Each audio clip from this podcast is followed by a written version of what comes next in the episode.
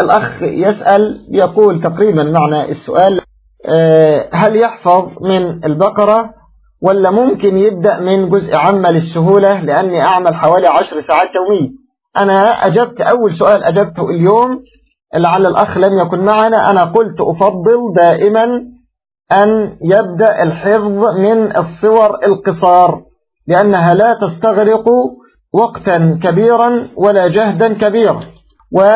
والنفس بطبيعتها كما قلت تمل وتسأم من الصور الكبيرة خاصة في بداية الحفظ.